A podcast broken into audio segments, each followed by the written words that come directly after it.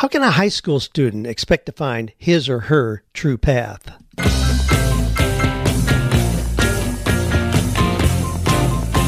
Do you love your work? Do you think it's possible? Well, you're about to find out. It's time for 48 Days to the Work You Love with Dan Miller on the 48 Days Online Radio Show. Whether you need a professional tune up or a work overhaul, this is the program for you. Now, here's your host, Dan Miller. Well, we got a couple kinds corporate sponsors today, Casper and FreshBooks. I'll be telling you more about them in a minute.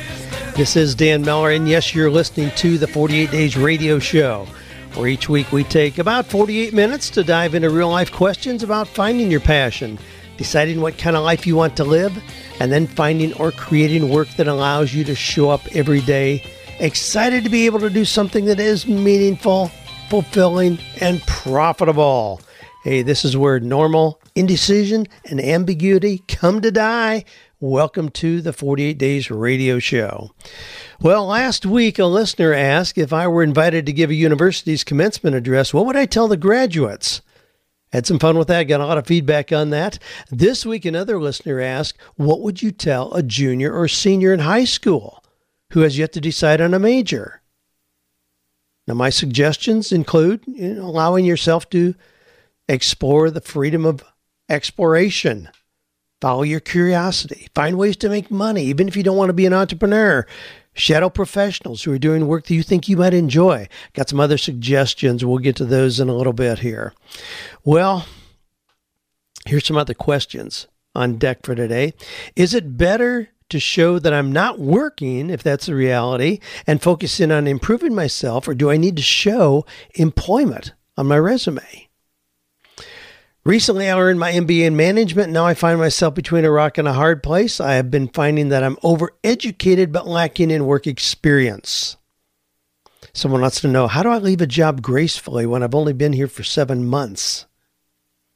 And then one was a carryover from last week I didn't get to. Should I continue to stay at this miserable job while working my business on the side, look for a new job with potentially less favorable hours in the interim, or go for my business full time. I'll give you a, formula, some guidelines you can use to make that decision easily. Well, our quotation today comes from Mark Ross. Mark is one of our 48 Days Mastery coaches. And he said to just this week on a conference call, I'm not where I want to be, but I'm on the right path. I like that. Not where I want to be. That's okay. None of us ever get totally to where we want to be.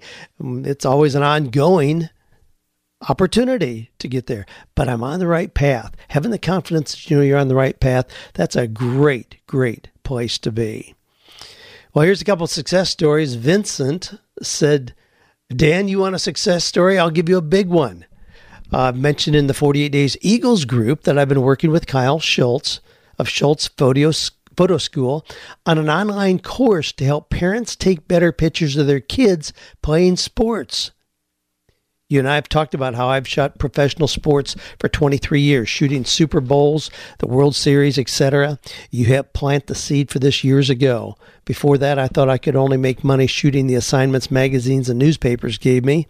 Never crossed my mind that I could teach what I've learned all these years to parents who want to shoot awesome pictures of their kids playing sports. Just know that when I was a newspaper photographer shooting sports every day, my salary was in the low $30,000 range annually. Now, here's the deal Vincent just launched a course on how to shoot great shots of your kids playing sports. The course launched last Friday. In the first day of the sale, the course brought in more than $33,000. And that was the first day. The full course at full price doesn't launch until this fall. Talk about an acres of diamonds. Thank you for thank you to you for guiding me and helping me see that we have all have our own acres of diamonds under our feet.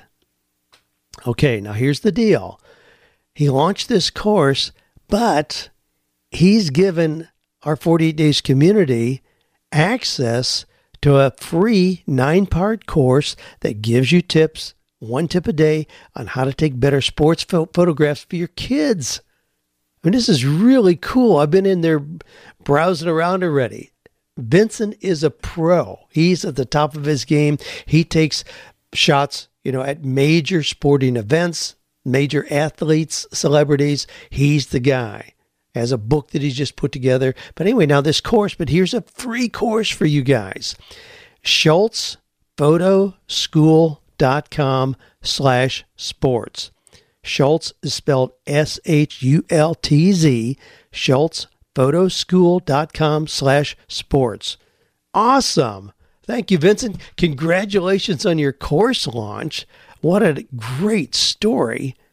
And then thank you so much for sharing that. I'll put that in the show notes so you don't have to remember it. You can go to 48days.com, click on the podcast link, and I'll have the, the click there where you can go and get that course for free. Well, this comes from Anthony. says I'm a regular listener to your podcast. Been listening to your podcast for three years. Uh, last year, I released my first short ebook on customer service. Got a good response from people at work about it to the point that my manager liked it and suggested I write a full book. Uh, so this he wrote another ebook on customer service. The ebook is titled How to Listen to Your Customers Effectively. It's available on pre-order on Amazon now. Be out on Friday, May the 12th.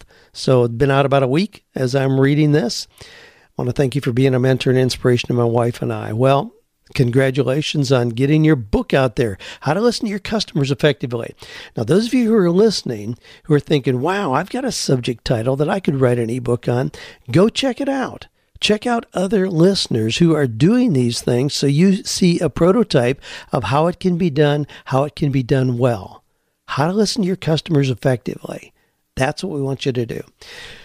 Uh, I had a couple guys who were here at Innovate last week. We had an amazing group here, just an awesome crowd, sharing ideas and uh, sharing ways that they are turning their dreams into reality. But John Laxo and Ben Barish were here. They're partners in a company called Valley Way Media, valleywaymedia.com. Now, here's what they did prior to coming here for Innovate they took the song, the iconic song that we play at the end, 48 Days to the Work You Love, they took that and did a video overlay that is just spectacular. Now, I wish I could show it to you here on audio so you could appreciate it, uh, but it's it's just one more thing that creative people in our community are doing. They did this video, and it is spectacular. We'll figure out a way to put a link to that at some point up there. But thanks again to John and Ben for doing that. Now, I need to alert uh, Todd and Emily, who wrote the song, did the song originally, uh, that that's been done. Let them see how somebody's added extra value to that song.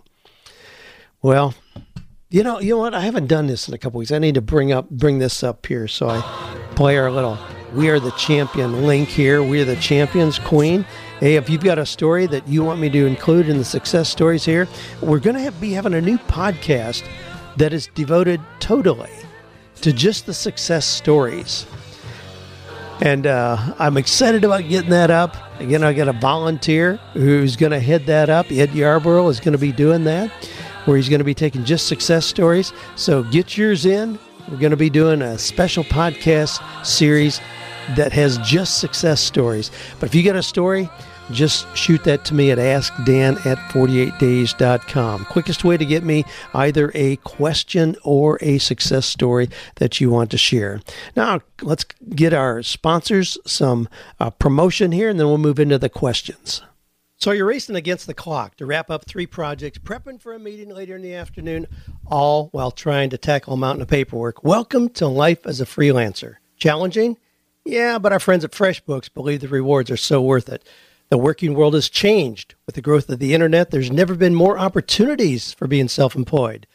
Now, to meet this need, FreshBooks is excited to announce the launch of an all new version of their cloud accounting software.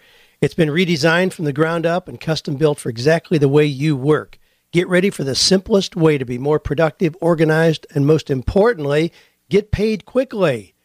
The all new FreshBooks is not only ridiculously easy to use, it's also packed full of powerful features. You can create and send professional looking invoices in less than 30 seconds.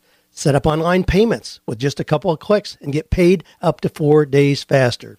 You can see when your client has seen your invoice and put an end to the guessing games. FreshBooks is offering a 30-day unrestricted free trial to my listeners. To claim it, just go to freshbooks.com slash 48 days and enter 48 days in the How Did You Hear About Us section. You know, uh, one of the coolest things about FreshBooks that I really find myself appreciating day after day is creating invoices. It's so easy. You know, saves my template in there. I just change a couple figures. There's an invoice, send it, and yes, people, you can see when people see it, know that they actually opened it and of course give them options for payment quickly right on the spot. Hey i also want to mention my friends at casper you've heard me talk about the mattress that joanna and i sleep on the one that our guests fight over to sleep in the room that has a casper in it as well. Grandkids that's where they want to be. But it's a sleep brand that has one perfect mattress sold directly to consumers so there's no in between places. You get it directly from the factory. They have a sleek design that comes to you delivered in a in a box. It's one of those amazing things you can't believe it's in there, but it actually is.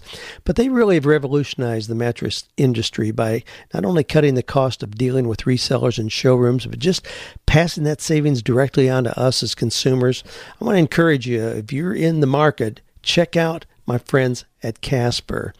Just go to Casper dot com slash sleep you love and then use the promo code sleep you love we made an easy thing. You know we talk about work you love. Sleep you love is just equally as important.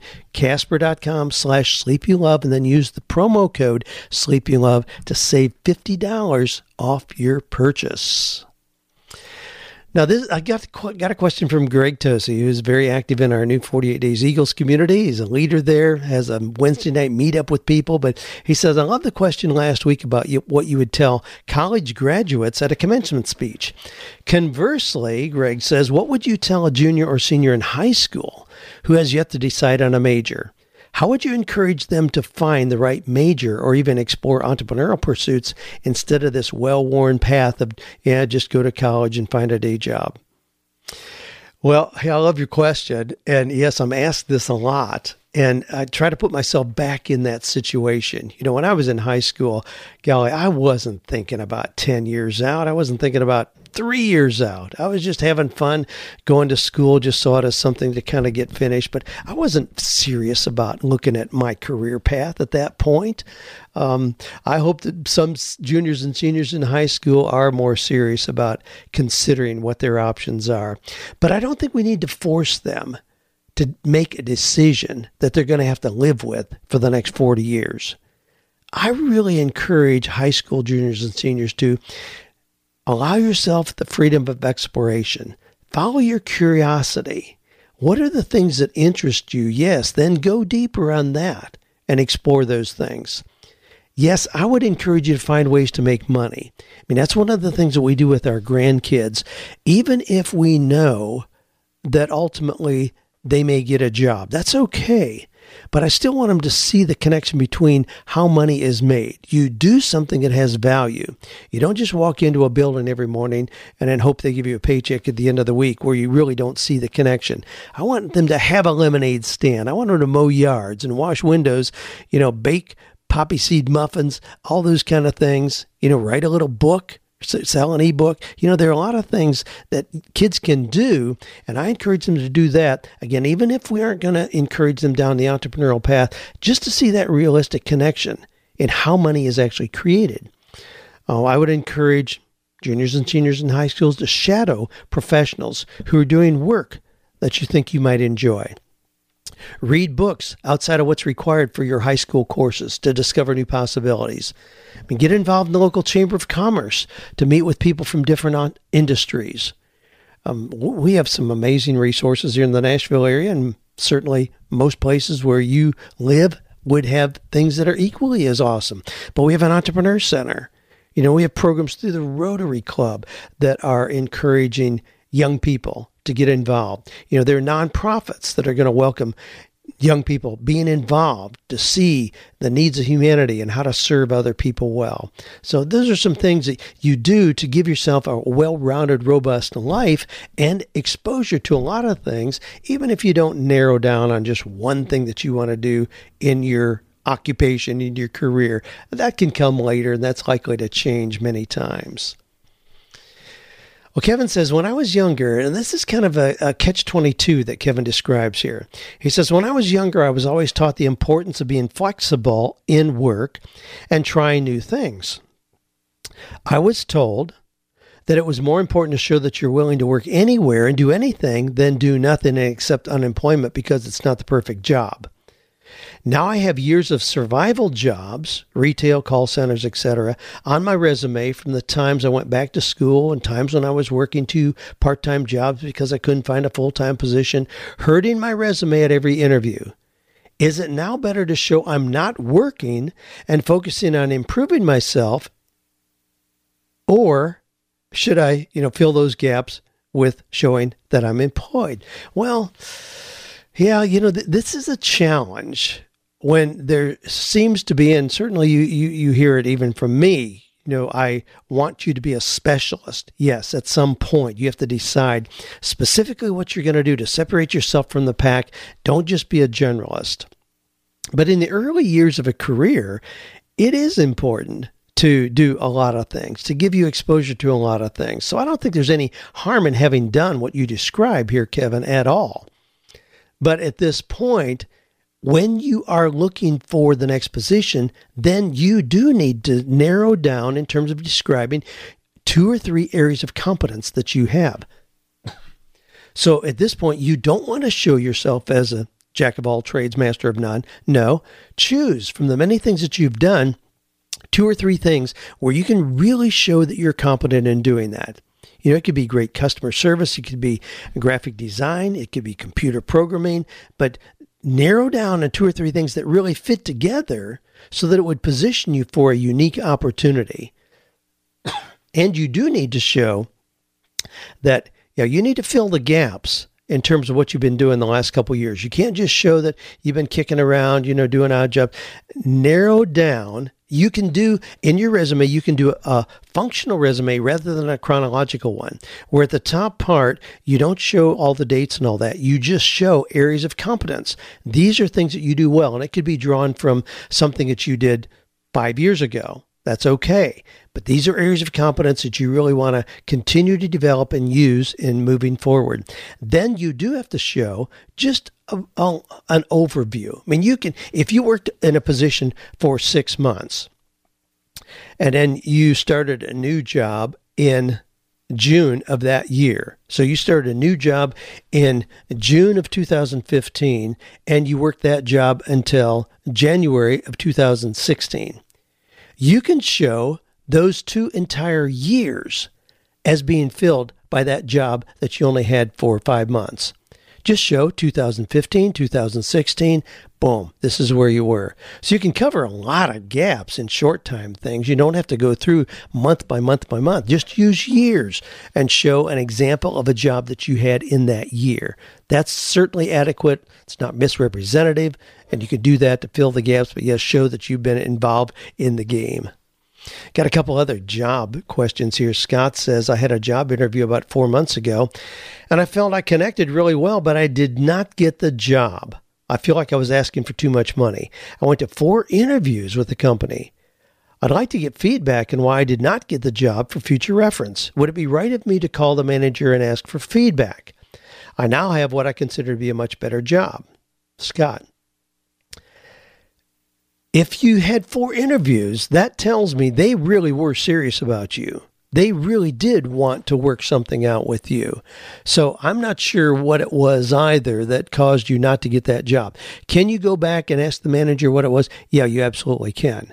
You've earned the right to do that by investing four times that you went to interview with him. Is that manager likely to really be honest with you and tell you? No, not really they're not likely to do that. You know, they're going to say, well, we found somebody whose skills was a better match for the position. But they're not going to tell you, gee, you know, we didn't like the fact that you wore the same red shirt every time you came in for four times and we questioned your personal hygiene. I mean, they aren't going to do that. I mean, there, there's so much concern about litigation these days. They aren't going to tell you, gee, you were too tall, too short, or the wrong ethnicity or what. They aren't going to do that.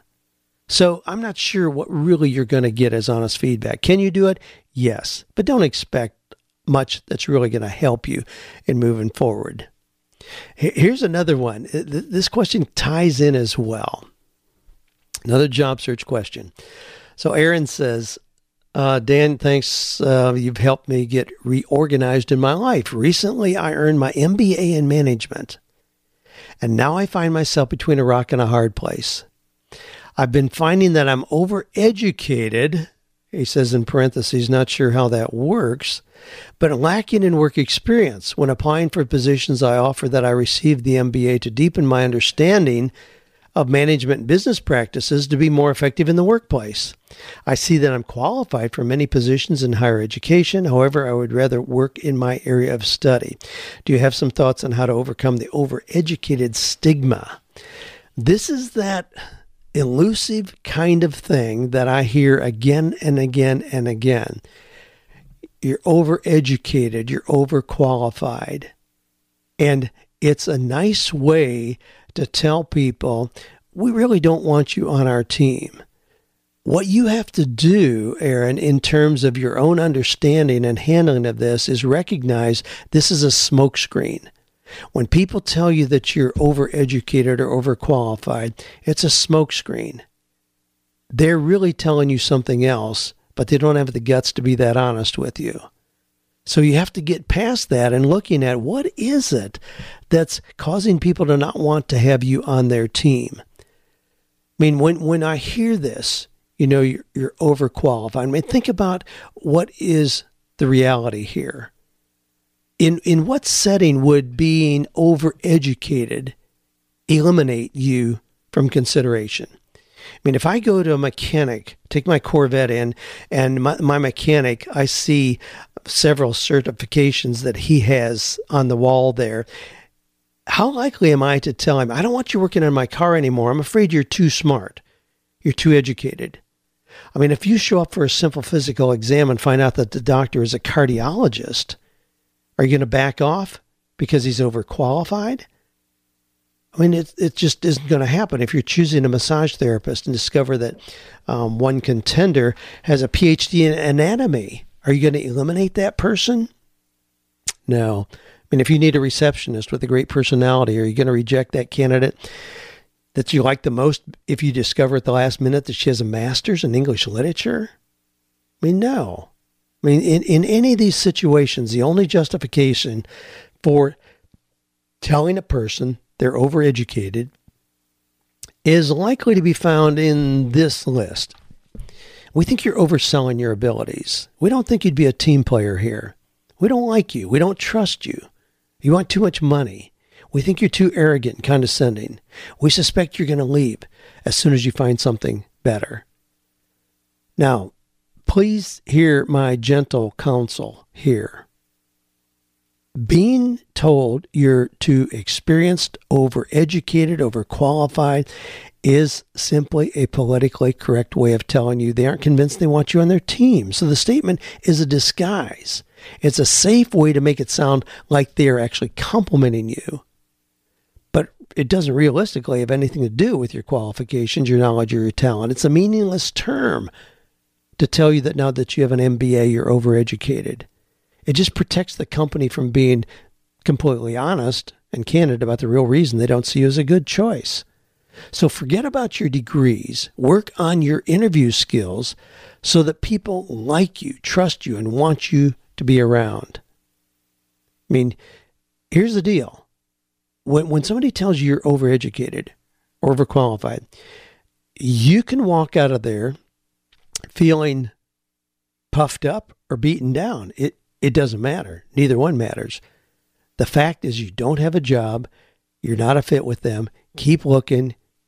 You don't need everybody to accept you and love you, just one. But you got to move toward that. So continue doing that. Don't try to deal with the fact that you're overeducated. Deal with the fact that you want people to know, love, and trust you. Work on that, and they'll love the fact that you've got those degrees. Well, hey, just a quick breather there in the music to uh, remind you that these are real life questions. Welcome your questions. Love opening that magic mailbox every Wednesday morning when I do the actual podcast recording. But if you got a question, just go to 48days.com. Click on the podcast. You can leave it there. You can leave an audio message if you want to use the little microphone, or you can just do like most people do and shoot me an email at askdan at 48days.com. This comes from Wendy. Wendy says, I left a high stress job as an executive eight months ago and took a less stressful job with less hours but great pay.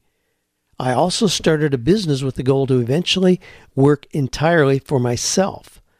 I'm miserable in my new job, however. The job sucks my energy dry and I'm being micromanaged, which is difficult after having a lot of autonomy in my last job. My heart just isn't in it and I feel that it's taken away from my business. My business is still new and not producing much of an income yet. My question is should I continue to stay at this job while working my business on the side, look for a new job with potentially fewer hours in the interim, or go for my business full time? Okay, so Wendy, you started this job eight months ago. So you're new in the job. Got another question right after this. It's going to kind of deal with leaving a job quickly as well. But let's stick to the facts here. Here's what I want you to do. You you have this job, you aren't thrilled about it. You know that you have a business and your goal is to eventually work entirely for yourself. That's where you start. Start with what you want your life to look like 3 years from now. If that's working for yourself, with a successful entrepreneurial business, then the question is simply how soon can you make that a reality? I mean, if you really know that three years from now you want to have your own business and have the open ended income and time flexibility that comes with that, you aren't just going to make yourself stay in a job for three years if you knew you could make that happen next month. So the only question is, how soon can you make that happen? I mean, if you're spending 15 hours a week now on your business? How much money are you making? Can you get to 50% of your job income in the next six months? So let's approach it like that. Could you, if you really focused using your 15 hours a week wisely and your side business, could you get it ramped up to where you were duplicating or replicating 50% of your real job income in six months? If so, then my suggestion is to stay in your current job. Don't switch from your current job. If you take another job because this one isn't a good fit, there's going to be another learning curve. You're going to slow down the process of getting into business for yourself, if nothing else, just for the implied obligation of staying there for a period of time but just the new learning and all that's likely to be part of any new job, it's going to slow you down. So if you can see that in six months you can get to 50% of your current income, I'm saying use the job you have now as the transition tool. And if you get to 50% and you clearly see how using 100% of your time would allow you to triple or maybe even quadruple your income, then make a clean transition. So start with what you want your life to look like three years from now and then work backward to tell yourself how quickly that can happen. That's the determination. If, in fact, you really believed it was going to take you three years of just growing your business very slowly, I can't imagine what situation that would be. I can't imagine any business that you would start on the side where you could not replicate your current income in six to 12 months.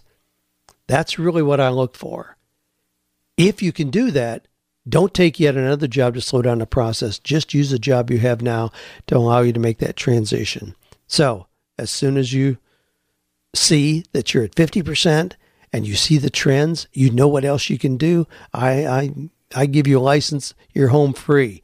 You can uh, run the bases. Don't have to accept $200 pass Go. What is that a monopoly? I forgot exactly how that goes. But anyway, you're home free at that point. And I've seen lots and lots of people, worked with lots of people who have gone through exactly the transition that I just described to you. All right, now here's another kind of related question. This comes from Bob. We got a lot of work related, job related questions this week. I've been in information technology, Bob says, for over 20 years. About seven months ago, I left my IT position with an organization where I had spent nine years. My new role is in IT management, and I lead teams of great people. In the last seven months, I've been a major factor in saving the organization over $300,000.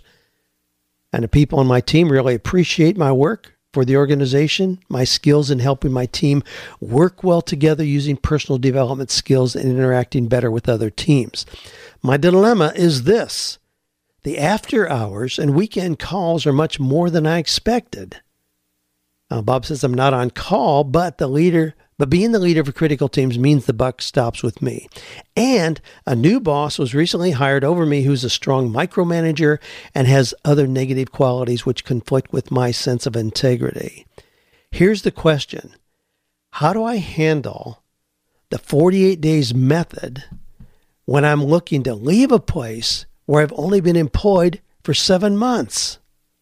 Well, Hey, while I collect my thoughts for a minute here, we need some good old southern redneck inspiration here. How about this? Take this job and shove it. I ain't working here no more.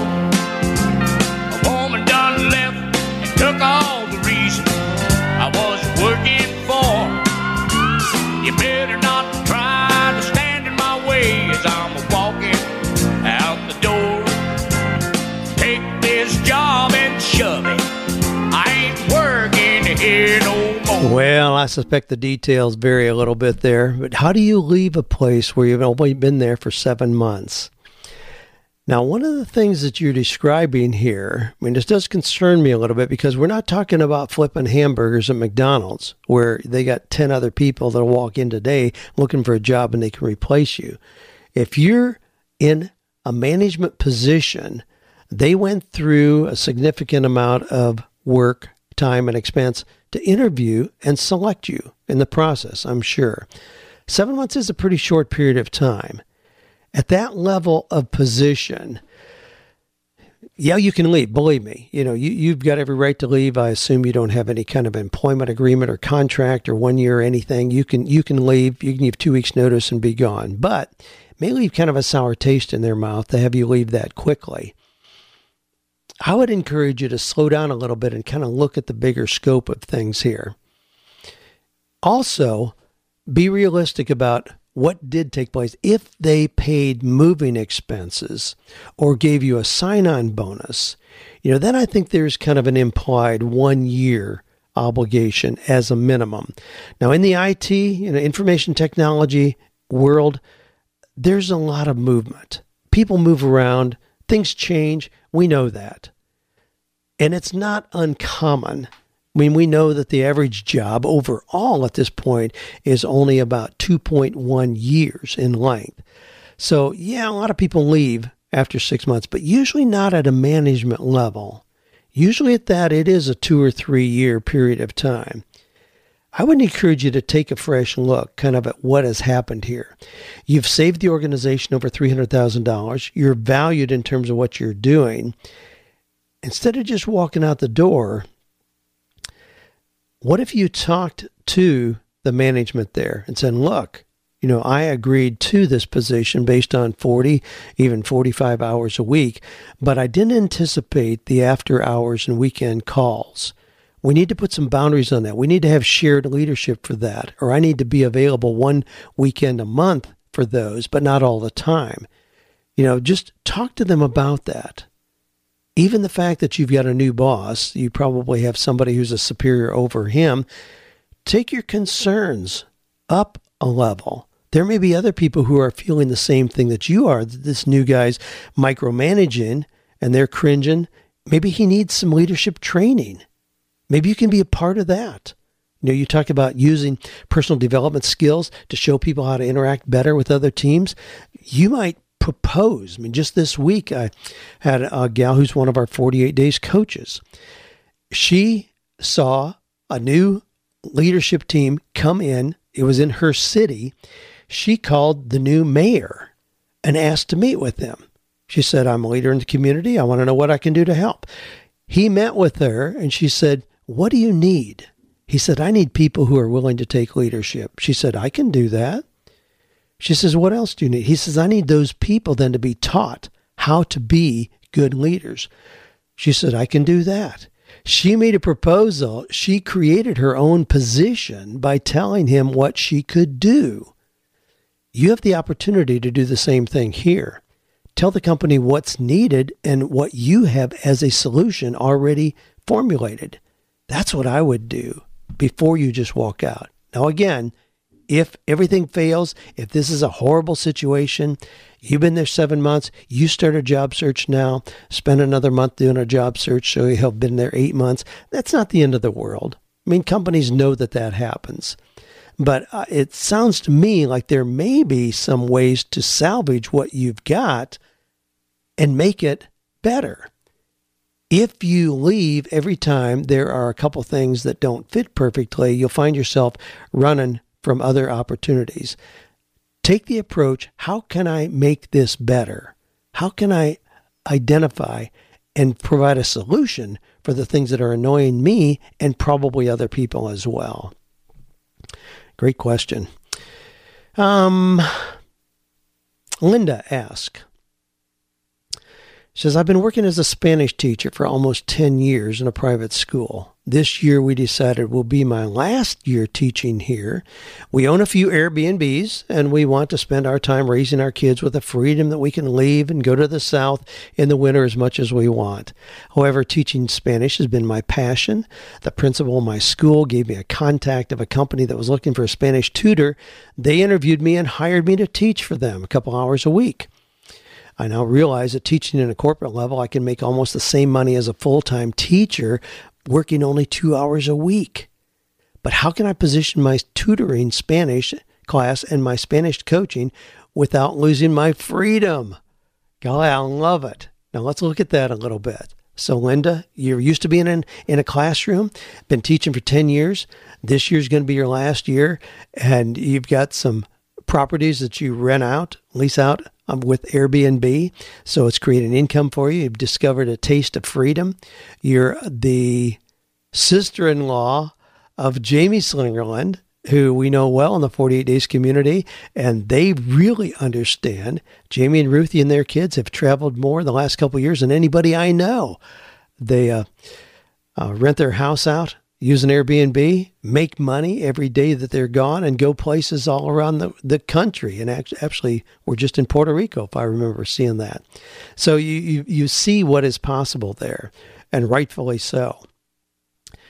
When you are doing tutoring Spanish and Spanish coaching, let, let's let's say that you're teaching with this company for a couple hours a week.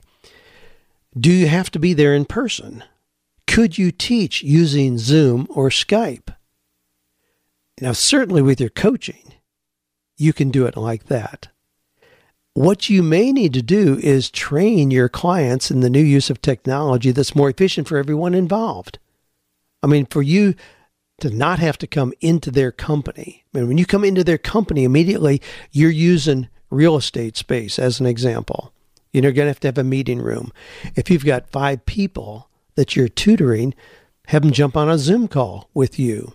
And then on a Zoom call, you can be anywhere that you want to. I mean, my daughter Ashley continues to work for me. Uh, we do multiple Zoom calls during the week with uh, team members and other kind of groups that we lead. I never know where she's going to be. They travel full time. It doesn't matter. When those calls come up, there she is. They got a little satellite antenna they set outside their um, their traveling trailer, and uh, she's good to go. You can do the same, but you may have to teach your clients why that makes sense for them, so that it gives you the freedom to not have to show up geographically in a particular place.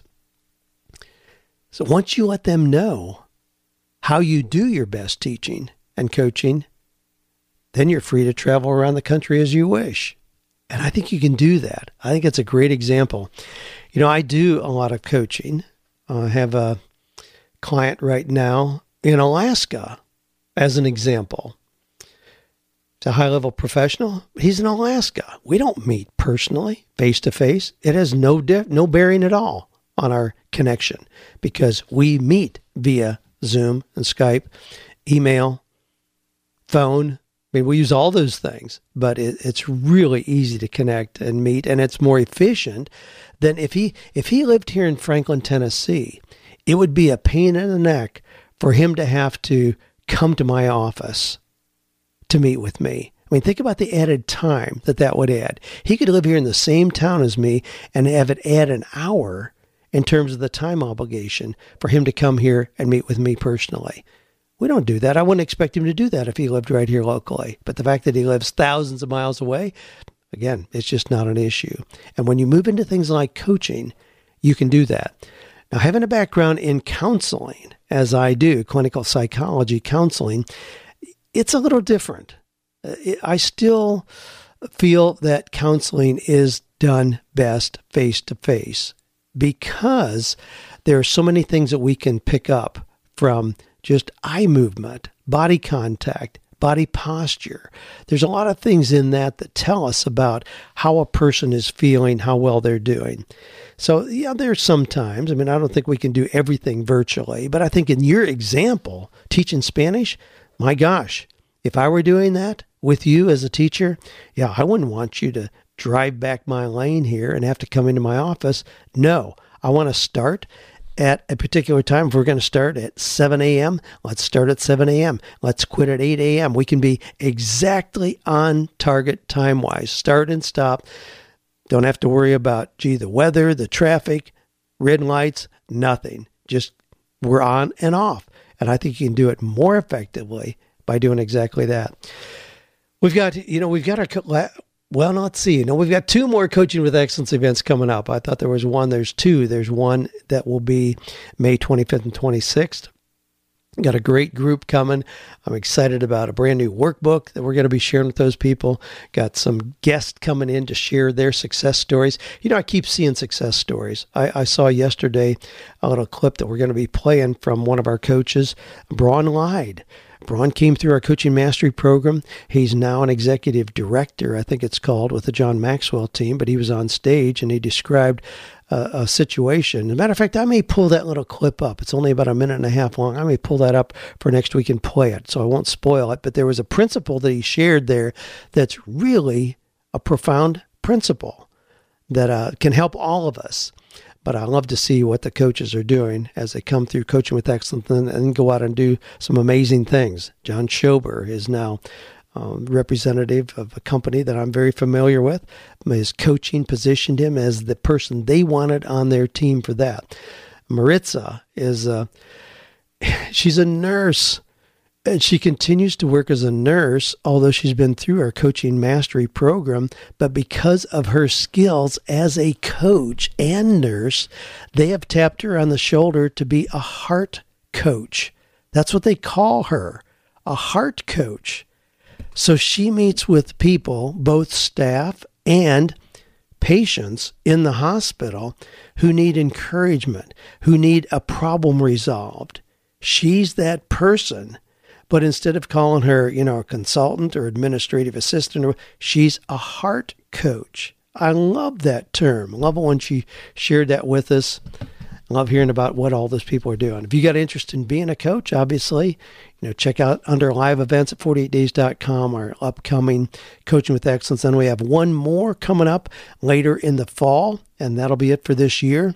But that's where people get their start in the coaching process. Lots and lots of people that you hear about. We're compiling, my daughter Ashley and I are compiling right now a whole lot of those success stories that we just love sharing to encourage people to let them know how they can start where somebody was two years ago, and now they're firmly established as a coach and ready to go.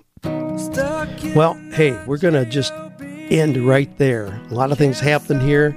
I know you're busy as well. Thanks for being part of this audience where we can share ideas and opportunities every week. You know, it's certainly not just about problems. Yeah, we all got problems, you know, things that we're confronted with and the work that we do, but there's so many opportunities as well that we have access to.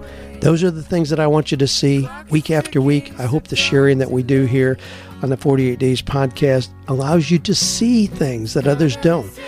Have spiritual antenna up that other people don't, eyes to see things that other people miss. That's really what I want you to do. And I hope that this encourages you to do just that. So thanks for being part of this group where we are, in fact, finding or creating work that is meaningful, purposeful, and profitable.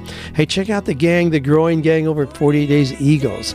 A lot of things happening there. We've got weekly mentor sessions where we're teaching particular training classes.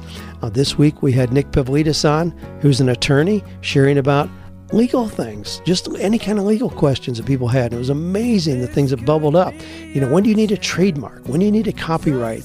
Those are the kind of things that are being shared there. Just go to 48dayseagles.com to find out more. Hope you're having a wonderful week. Easing into the summer here, starting to plan what you want even next year to look like. Have a great week. Don't let it go. It's gonna take